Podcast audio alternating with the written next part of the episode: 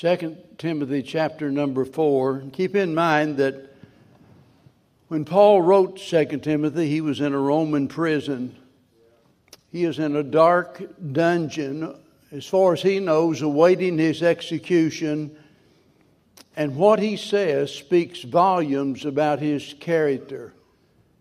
Somebody suggested that uh, when we write, you know, someone's biography, that we ought to start with their death rather than their birth. After all, you know, we don't have anything really to do with the way our life begins, but we have a lot to do with the way our life ends. And it's so very important whenever we think about the Apostle Paul, a man that God used so greatly. And now he's coming down to the end of the road. And he writes beginning in verse 6. I wish I had time to read the entire chapter. But in verse 6, he says, For I am now ready to be offered, and the time of my departure is at hand. I have fought a good fight. I have finished my course. I have kept the faith. That is a life well lived.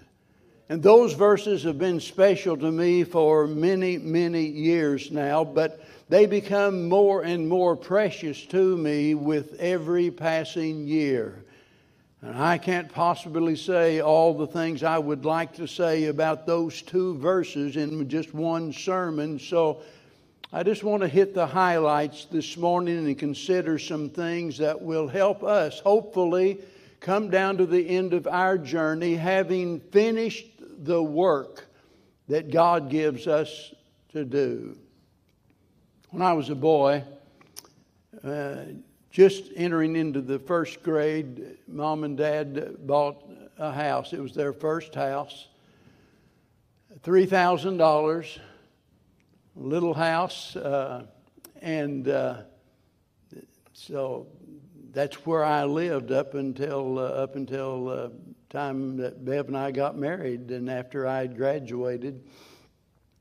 But next door, the fellow that built that house had already started another house some years even before this one was built. And there was an empty foundation there that on, on that lot. And uh, he'd just uh, run out of money or time or energy, and he had never finished it. And that just empty foundation was there years. I, I didn't mind. It was a great place for uh, me to play. Know, weeds had grown up. You always find a snake there if you wanted a snake. And, you know, us boys, we were always looking for snakes back then. Uh, not today, but back then. And it's kind of dangerous. I still have a large scar on my left knee where I fell on that foundation and sliced it open, and they called out old Doc Wakeman. That was our family doctor back then. And back then, if you needed a doctor, they made house visits. And so they stretched me out in the living room, and old Doc Wakeman come. He's the man that had delivered me, and he came out to the house and stitched uh, stitched me up. And uh, of course, you know, mom and dad, uh, typical parents, don't go back over in that lot. You're going to hurt yourself again. And of course, I, didn't listen, but uh, you know, it was a great place for me to play, but it was an eyesore to everybody else. Uh, uh, and uh, it didn't serve any useful purpose whatsoever. Just an old empty foundation. And I've thought of that so many times over the years because it reminds me of the lives of so many people who have failed to finish the work that God gave them to do. And seeing that unfinished work is a sad sight. In fact, there are several examples to be found in the Bible. If we had time, we could go all the way back to the book of Judges. It tells us about 500 years of history wherein that Israel had failed to complete their work in possessing Canaan. Remember, God promised us this land flowing with milk and honey. I'm going to give it to you. All you have to do is go in, face the challenge, take the land. It is yours. It's a land flowing with milk and honey. Well, they went in and they partially obeyed in that they did enter the land. They divided up uh, the you know into 31 various kingdoms or defeated the 31 kingdoms and divided up the strongholds amongst themselves. But they allowed certain strongholds pockets of opposition to stay in the land and as a result of that, that haunted that nation for all of those many years as a result of the fact that they didn't finish the work God told them to do. He told them to possess the land. That meant all of the land. Don't leave anything undone. Go get it. It's all yours. Go get it. Take it. And they refused to do that. That's not the only example. We could think about King Saul. God gave him uh, an assignment and uh, the assignment was to go in, you know, and to kill the enemy. Don't take any, don't take anything. And he come up with the bright idea that uh, it might be a profitable venture if he would, you know, keep some of the animals. After all, you know, uh, they use them for food or breeding or whatever. And so they kept some of the animals. In fact, he refused to kill the king. So he finally, he comes back supposedly after a great victory, and, the prophet uh, inquired of him, Did you do everything God told you to? Oh, yeah, we got it done. Job done. No problem. And uh, the prophet Samuel said, what, what is the bleating of the sheep and the lowing of the oxen I hear? Well, where, where are the sound of these animals coming from? Oh, well, that. Yeah, that. God told you to not take anything, and you have taken what belongs to God. And Saul lost his kingdom as a result of the fact that he didn't finish the work God gave him to do. And I can think about one of our heroes, Elijah, and how that he even failed for a while as a result of a wicked woman that sidetracked him. And over these 55 years of preaching now, I've watched people fail again and again to finish the work God gave them to do. Many of them started out well, but they failed to stay the course. And it's so, so sad to see people literally waste their life because that's why we're here. We exist on this earth for the purpose of glorifying God through obedience to His Word. If we're not going to do that, there's absolutely no reason whatsoever for us to be alive. We'd be far better off in heaven, right?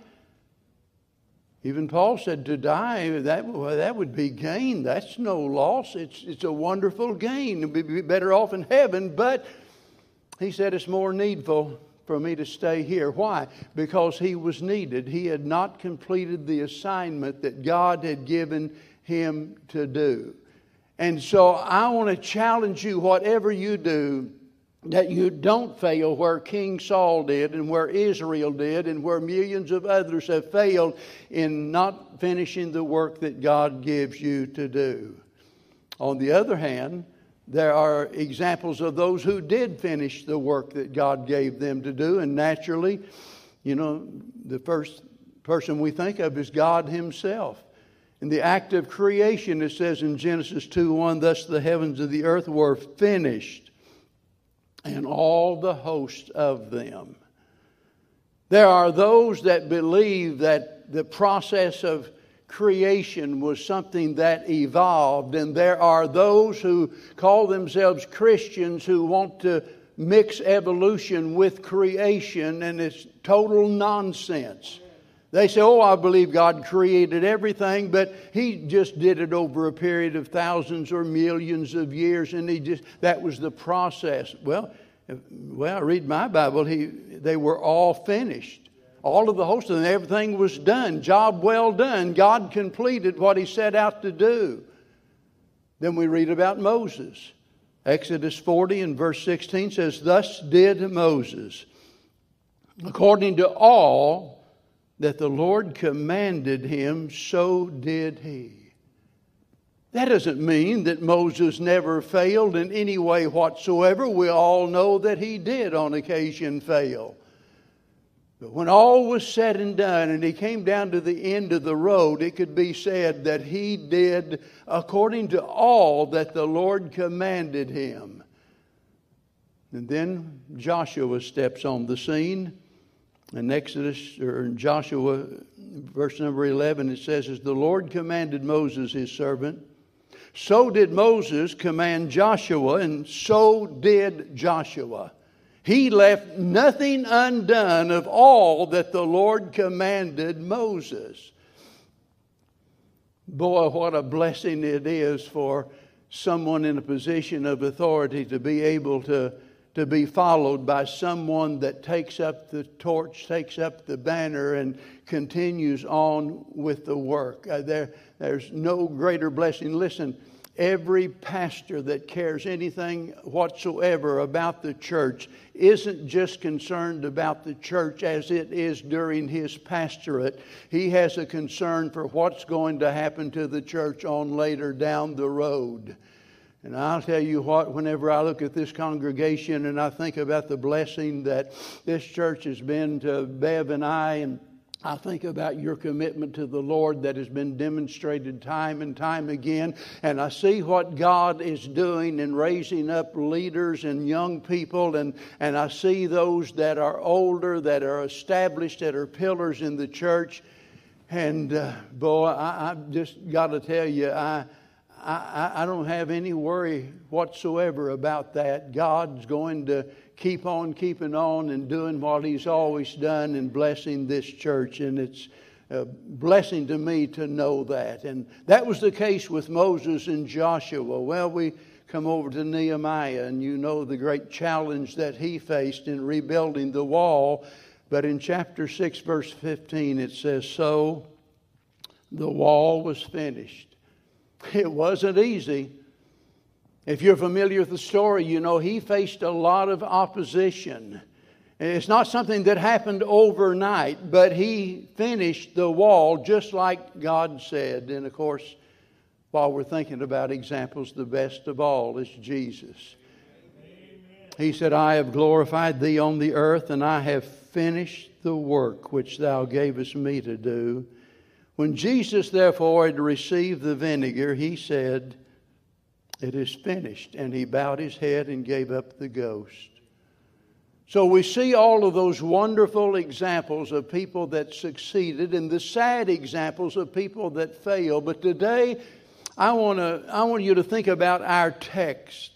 Because if anyone ever really truly aspired to be like Christ, it was the Apostle Paul. I believe that with all of my heart. He said in Philippians 1, verse 21 For to me, to live is Christ. That's just summing it all up for to me. It might not be that, you know, for others, he would say. Others might have a different idea of what their life is about, but for me, he said to me, for me to live, it's Christ. That's what it is all about. So, so being the great scholar that Paul was, make no mistake about it, he was very familiar with all of these examples that I've already used here. He knows about those who failed, he knows about those who succeeded, and he's determined in his heart that he wants to finish well. In fact, he was so determined to finish well that he feared that he might not do so. In 1 Corinthians chapter 9, he speaks about that. He, he likens his his work to running a race. And he talks about how that he is striving to win this race that God had prepared for him. And he wanted to run according to the rules and according to God's will. And in verse 27, he expresses his fear that he might become a castaway. He did not mean by that that God was going to cast him in away, away in the sense that he was going to lose his salvation, that God was going to banish him from his presence forevermore. He didn't want to be a castaway in the sense of being set on the shelf to where he was living but not of any use to God. And there are a lot of folks in that condition today. They're very much alive. They have the same amount of energy that they've always had. They have opportunities. They have ability. They could be using their life to serve God, but they, well, they've been set on the shelf. They have put themselves in a position that even God cannot use them until some things are corrected in their life. Paul had seen others fail, and he didn't want to do the same. You know, he, he understood well it's not enough to just get off to a good start. That's important, but it's not enough. And it's not enough just to stay in the race for a while. He wanted to come to the end with no unfinished business, and that is exactly what he did. And here in our text, we read this tremendous testimony. Notice Paul did not say, I want to finish. He said, I have finished. Big difference. And he didn't say, I am finished. He said, I have finished my course. And he didn't say, I've had fun. He said, I've fought a good fight. And every Christian ought to have that same determination to finish the work that God has given them to do. And hopefully, I can say something this morning that'll help you do just that, but you need to remember these things. To finish that work, you have to, number one, start. You have to start. It's one thing to talk about it, it's another thing to start. You say, Well, I don't know where to start. 1 Corinthians chapter number 3 speaks about the foundation. And it says that the only foundation is what? Christ. Amen. That's the starting point right there. Afterwards, we can build with hay, wood, and stubble, which is worthless, or we can build with the silver and the gold and the precious stone and those things that will withstand the fire. Those things that'll still be with us when we check out of this world. But you have to start. Think about what a precious gift that God's given you the gift of life. He could have taken your life years ago, but He didn't. You're alive today. Not only has He given you the gift of life, but He's given to you many gifts, gifts that others have never in, enjoyed. You've been able to do things other people have never been able to do. People in this world that have been deprived of the things that we often take for granted. Why would God be so good to us at that point in our life? It's because He's not willing that any should perish, but that all should come to repentance. And it's the goodness of God that leads us to repentance. It's not a matter of you being good or bad, whether or not God's good to you. God is good to all. He is a God of grace. But there has to be that starting point, and that is a proper relationship with the Lord Jesus Christ. But there's something else you need to remember. Not only do we have to start, but we have to serve in stages because we can't finish the work in just one giant step. It doesn't work that way. We finish the work by completing one project after another. We, several of these men here this morning in the auditorium have been involved in building programs, not only at church, but some of them, that's their livelihood. They, that's what they do for a living. They build buildings. And they could speak uh, about this matter a whole lot better than I could. Uh, but it starts down there with that good foundation. And after that, you go by state. You don't put the roof on first. That wouldn't make any sense at all. And when it comes to us serving God, we take these steps one after another, after another, after another, until finally our last assignment Remember, Paul is writing this, and I want you to think about all of the travels of Paul. And when he ends up there in prison, he still sees himself as involved in ministry. He's not sitting there sucking his thumb, moaning and complaining or calling for, for his lawyer. He, he sees it as a ministry. He's ministering to others at the same time that he's being punished for, for wrongdoing that he never even committed.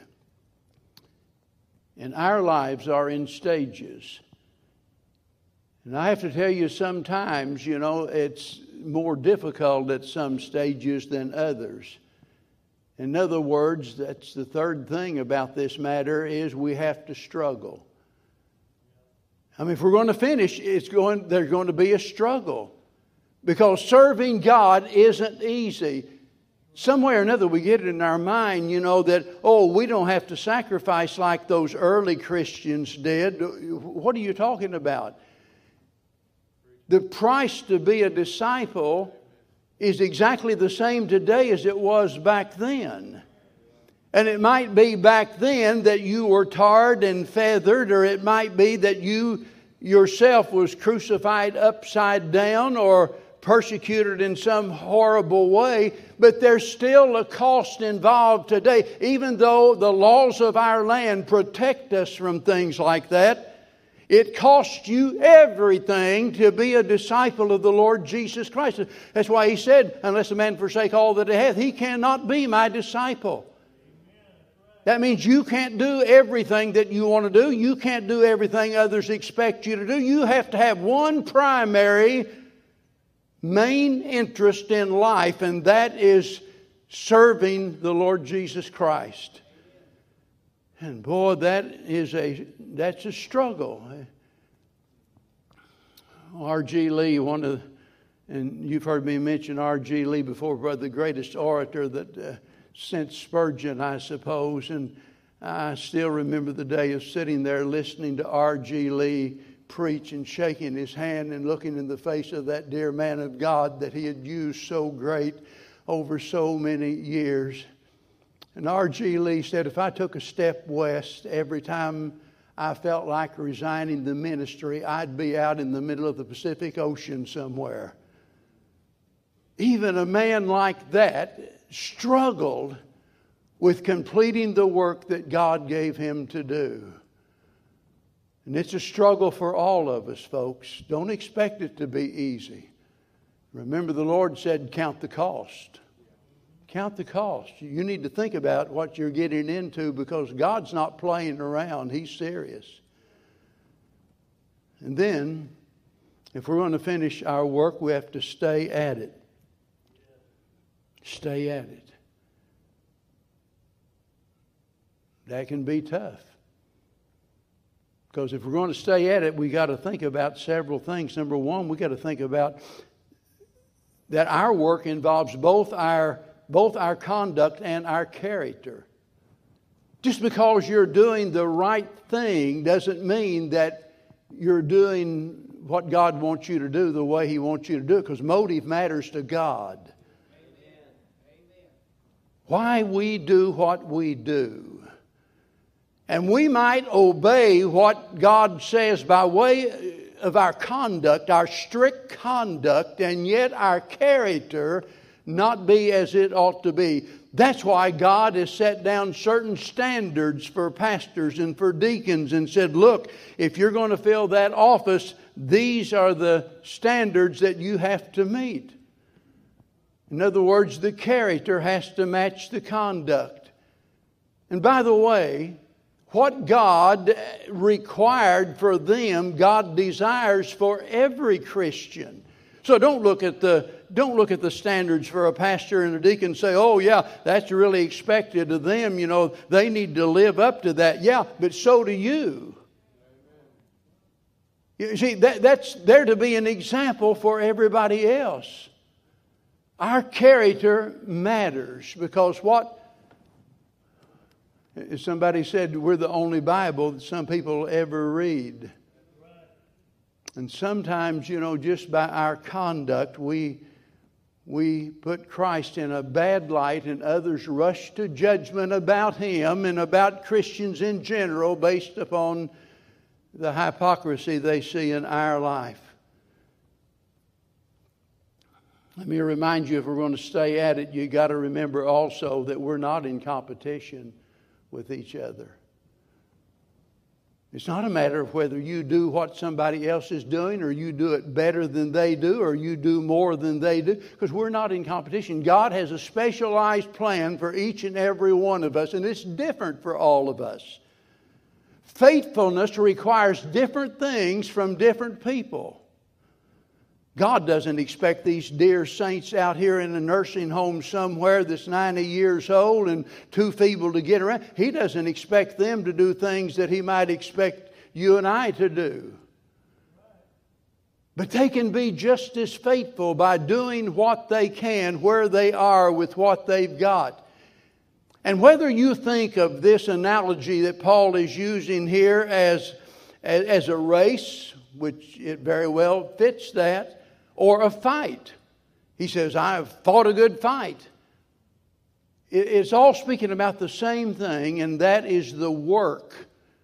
The work that God has assigned us, and it's exhausting. And here is Paul in prison, still at it after all of these years. That brings up another thing we need to remember that if we're going to finish the work, we have to survive. Now, that might sound like what I've already mentioned here, but really it's different. When I talk about survive, I'm talking about the fact that as long as we are alive, we are in danger until we cross the finish line. Believe me, there are some that have fallen right at the very end. I mean, they made it all of those years, and right near the end of their ministry, they fell. I, I, I, could name preachers that I knew, and some preachers that were very famous. I'm talking about Baptist preachers, independent Baptist preachers that had great ministries for many, many years.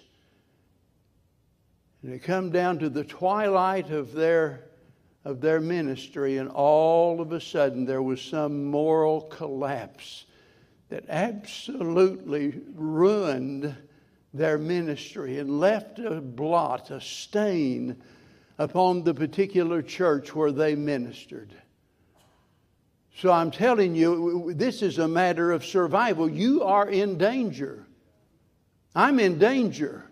Every minute of every day, we are in danger because Satan is going to try to stop us from, from finishing the work that God gave us to do. Now, if we're going to survive, we need something else. We need to seek help. And the first place, we better look is God. We need to seek God's help because what God wants you to do is something that's far beyond your ability.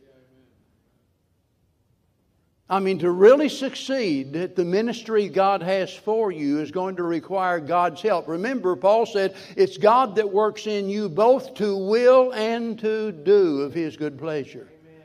You can't do it on your own. I was scared to death when God called me to preach. I, I, I, I, just, I just knew that either God had made a mistake or I had made a mistake. And I really believed that I was mistaken. I thought, this just can't be real. It can't be true.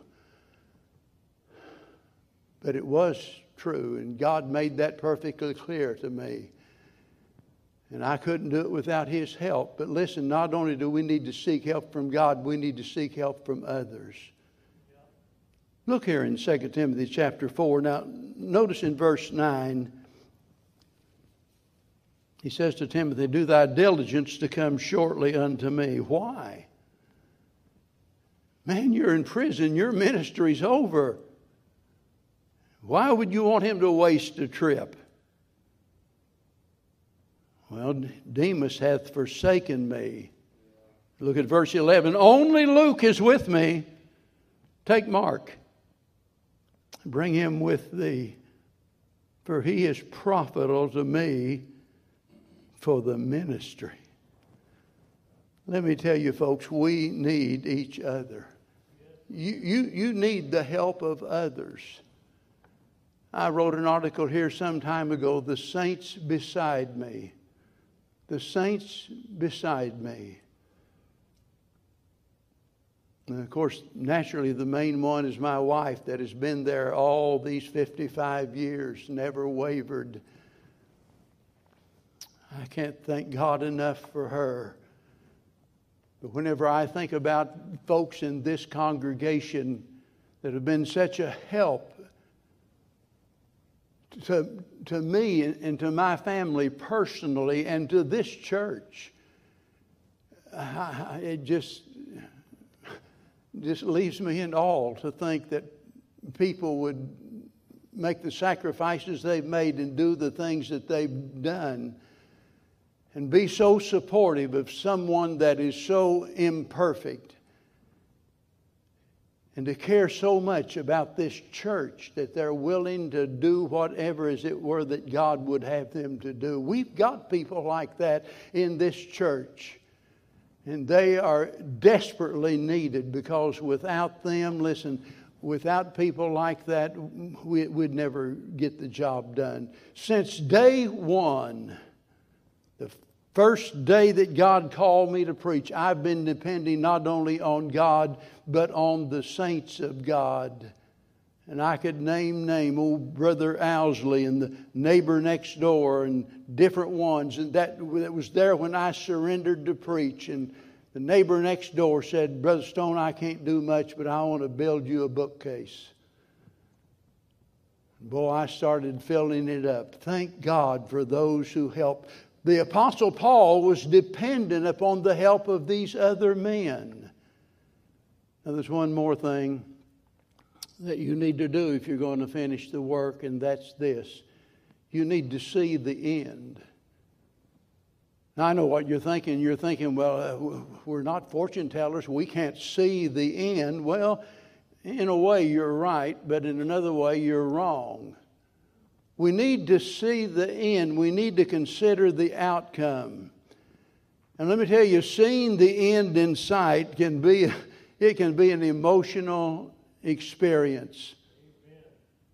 That's why aging can be so difficult it's a great struggle. I don't mind getting older. That doesn't matter to me at all.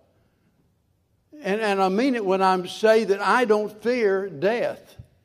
And I sure mean it whenever I say that I look forward to heaven. But I'll tell you, I sure do fear failing. I don't want to finish the work. I don't want to be a success just so I can boast about it. I want to finish it because that's the job that God gave me to do, and that is more important than the number of years that I'm here upon this earth. My job is to be faithful one day at a time to the very end, but I need to I need to be seen and thinking, as it were, knowing that there is a there is an end to this.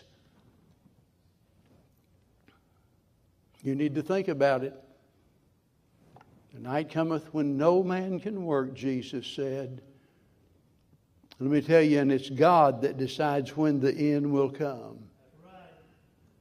I'll never forget, and I've seen more than one instance, but this particular one really got me. It was a, a cop signing off for the last time when he retired after 37 years of service. And watching him do that with tears in his eyes. And at my age, I can sure understand what he must have been going through. Because every day I know that I'm one day closer to the end. When I say the end, I'm not talking about my demise, I'm talking about my departure and the end of the opportunity to serve God.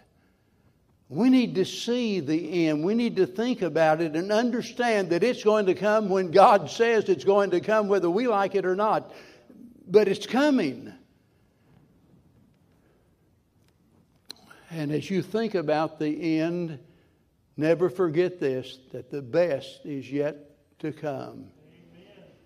How is it that Paul could stay in the race? How could he continue to fight the fight? How could he succeed with so much opposition? He did so because he had his eyes on the prospect instead of the problems. He was looking ahead. Now, there's something I didn't tell you about that empty foundation.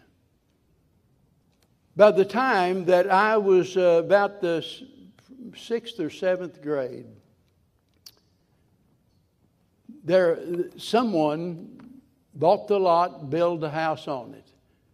And we had some great neighbors during that time. I watched them do it, and those people were, such a blessing to, to my, my family.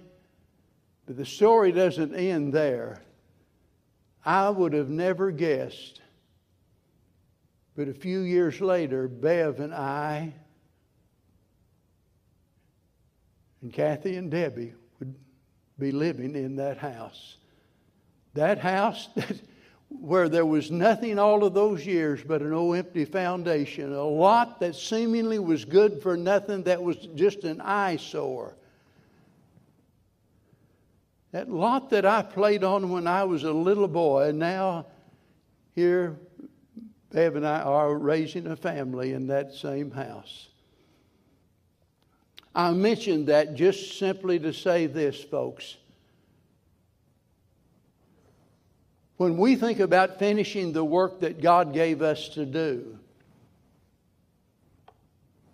we know there's coming an end to it, but what we don't know and cannot fully see is the fact that it's going to be glorious. Remember when Paul was going through all of this suffering, and he said in 2 Corinthians chapter number 4, because we all wonder how did he get through it? He said, he said, We faint not, we don't give up, we keep going. And he gives us the secret if you want to call it a secret.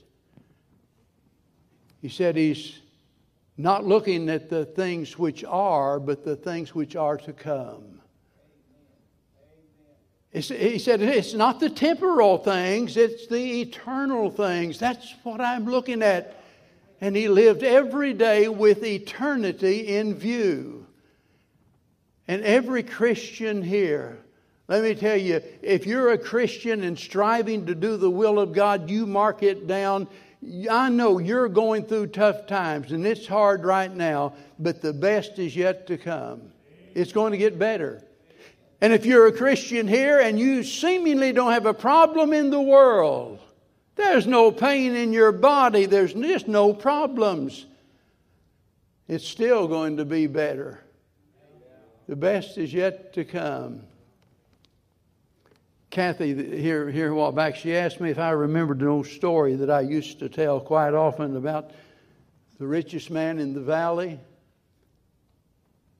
I don't know how many of you heard the story. There's some different versions of it, but the point is the same.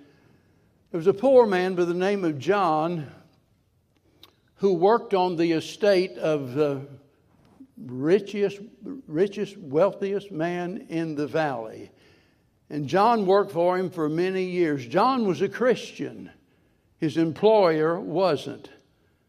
The rich man had no real concern about spiritual things. One night, John had a dream, and in the dream, it was so real, so vivid, that he began to actually believe it was going to happen. In the dream, God, was, God told him that the richest man in the valley was going to die before midnight the next day. The man couldn't sleep well that night, and he knew he had to say something to his boss, so he got up early the next morning. He went over to the estate, spoke to his spoke to his boss, and told him, "I've had a dream." And God has told me that the richest man in the valley is going to die before midnight tonight. that man, yeah, he didn't believe in stuff like that. He just kind of sloughed it off and, you know, just didn't take it serious at all. At least that's the way it seemed till after John had left. And John explained that I just felt like I needed to tell you that. But after John left, all, he's got to thinking, what if, what if?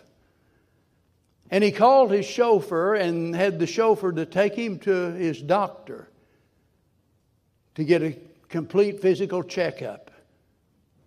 And the doctor did the checkup, and boy, he came out tip top shape, everything's fine. You don't have any problems.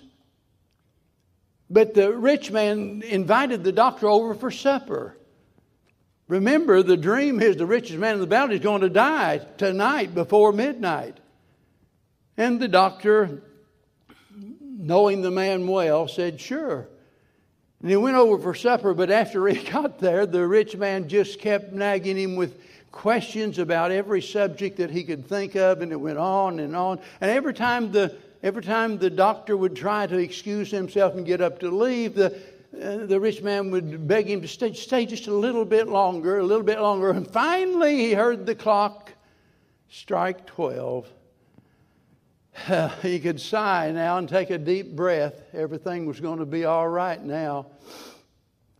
That dream wasn't true after all. And so he showed the doctor the door, and the doctor left. He'd only been gone just a little while when the doorbell rang. And the rich man answered the door, and when he did, it was the oldest daughter of John, who had worked for him all of these many years. Poor John said, Mama sent me over here to tell you Daddy just had a heart attack and died a while ago. You see, poor old John was really the richest man in the valley. And I mention that because every time I think about it, I think, dear God, I must be the richest man in Texas. And I would say that except for the fact that I'm not the richest man in Texas in any sense of the word because as Christians we're all joint heirs with the Lord Jesus Christ. And if you're a child of God tonight, you are the richest man in Texas, the richest woman in Texas. And I mention that to let you know that we can make all of our plans, and nobody ever suspected that it would be John leaving the world so quickly. And one of these days, God is going to look down from the portals of heaven and say, ah, Look, listen carefully, and I'll be through, I promise. For some of you, the finish line, your work will be completed when you're still at a young age. I, I say that because it happens all of the time. Very dedicated Christians that are young, and all of a sudden they're taken out of this world. Why? It's because their work was finished. That was, they completed the assignment that God gave them to do. That Sunday school class they taught, whatever it might have been. For others, for others, it might be a long ways off. And for some of us who's thinking that, man, I'm at the door, it's all but over, you know. I only got a day or two left. but you see, we don't really know that, do we? You might be here another 10 or 20 years, like it or not, because God still has a work for you to do. That's why I mentioned live in the light of eternity. Think about it every day that when it ends here, the best is yet to come. And that ought to encourage you to never, never, ever give up. Don't you dare think about quitting. And you can say, oh, but Brother Stone, I, I failed. Then get up. You're not a failure because you fail. You're a failure when you stay down. Get back on your feet and get in the fight. And let God use you. Let's stand together, Father. Thank you, Lord, for the wonderful opportunity to be able to serve you. And Lord, whether it's an opportunity where we're called to preach, whether we're allowed to teach a Sunday school class or minister by way of music or, or whatever way, we thank you for that opportunity. There are folks here, elderly folks here, who serve you by taking other people to the hospital and the doctor appointments and all kinds of stuff like that. And what they're doing is just as important as what anybody else is doing. That's the work that you gave them to do, and we thank God for that privilege. Do something in our hearts today that would encourage each and every one to keep on keeping on. And Heavenly Father, for that man or woman, a boy or girl that's never, never started, they've never, they've never placed their life on that firm foundation of Christ, I pray they'll do so this morning and trust Him as their Lord and Savior. For we pray and ask it all in His name. Amen. While we stand and as we sing together, you come. I have decided.